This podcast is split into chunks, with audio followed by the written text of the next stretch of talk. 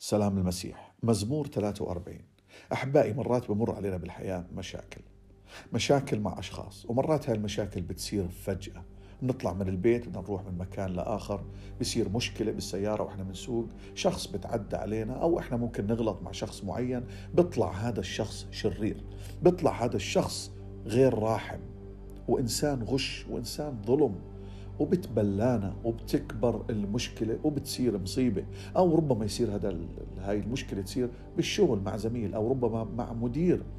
أو بأي مكان عام آه، أثناء طلعة معينة أو آه، روحه على السوق أو تواجدنا في أي مكان ممكن نصطدم مع شخص معين وهذا الشخص يتبلانا ويطلع شخص شرير. أو ممكن هذا الاختلاف مع شخص أو التعب آه، آه، ممكن آه، هذا يصير مع مثلا اللي إحنا مسؤولين عنهم مرتك أو مثلا جوزك أو مثلا أهلك أو عيلتك أولادك ربما أولادك صار بيصير مرات مشكلة في المدرسة أو بالجامعة. إذا كانوا صغار مرات بتحسوا اولادكم بطلوا يحبوا يروحوا على المدرسة. بصير في قلق بصير في مشكلة بتأرقنا. وإذا صار في مشكلة فعلا وعم تكبر وما انتهت في لحظتها بنصير نصحى من النوم. على طول أول موضوع يخطر على بالنا الألم اللي تسبب فيه هذا الشخص لحياتنا. وربما هذا الشخص إذا ما بيعرفنا خلص إحنا ربما علقنا مع شخص شرير بالشارع وإذا هذا الشخص بيعرفنا ربما في انتقام بحياته أو في استغلال مادي بده يوصل لمشكلة حتى يأخذ مصاري منك يستغلك. آه، ممكن يكون في أسباب كثيرة عدو النفوس بحيكها إلنا حتى تكون واقفة إلنا بالمرصاد. آه، وبنصير نفكر في حلول. هذا الحل الحل. كيف أنتقم منه؟ أو كيف أوقفه عند حده؟ أشكي عليه الشرطة أو أشكي عليه المسؤول عنه أو أنا أروح أتصرف معه بنفسي بالفهم تبعي أو بواسطاتي أو بعضلاتي أو بأي طريقة. لكن أحبائي اليوم بدنا نتعلم أمر مهم جدا. بأول شيء بصير معنا نلتجئ للرب. أحبائي الرب بيهتم بأمورنا الصغيرة والكبيرة. ما في إشي مختصر إنه نرفعه بالصلاة أمام الرب. مش بس المواضيع الفلانية اللي بتصلى لها. لا لا كل شيء بتصلى له. كل شيء بتقدر تلتجئ للرب له اطلب منه يا رب اقضي لي نجيني من الإنسان اللي بغش واللي ما في عنده رحمة واللي كل طريقه ظلم.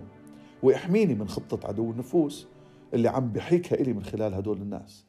خليني يا رب إني أكون دائما بحمايتك. أحبائي نتعلم إنه أول شيء أفكر فيه دائما أول ما بصير معي مشكلة من هالنوع أو مشكلة ثانية دائما أول حل ألتجئ للرب. دائما أول حل يكون الصلاة مش يكون اعتمادي على نفسي كيف أطلع من هذا الموضوع لكن يكون اعتمادي على الرب.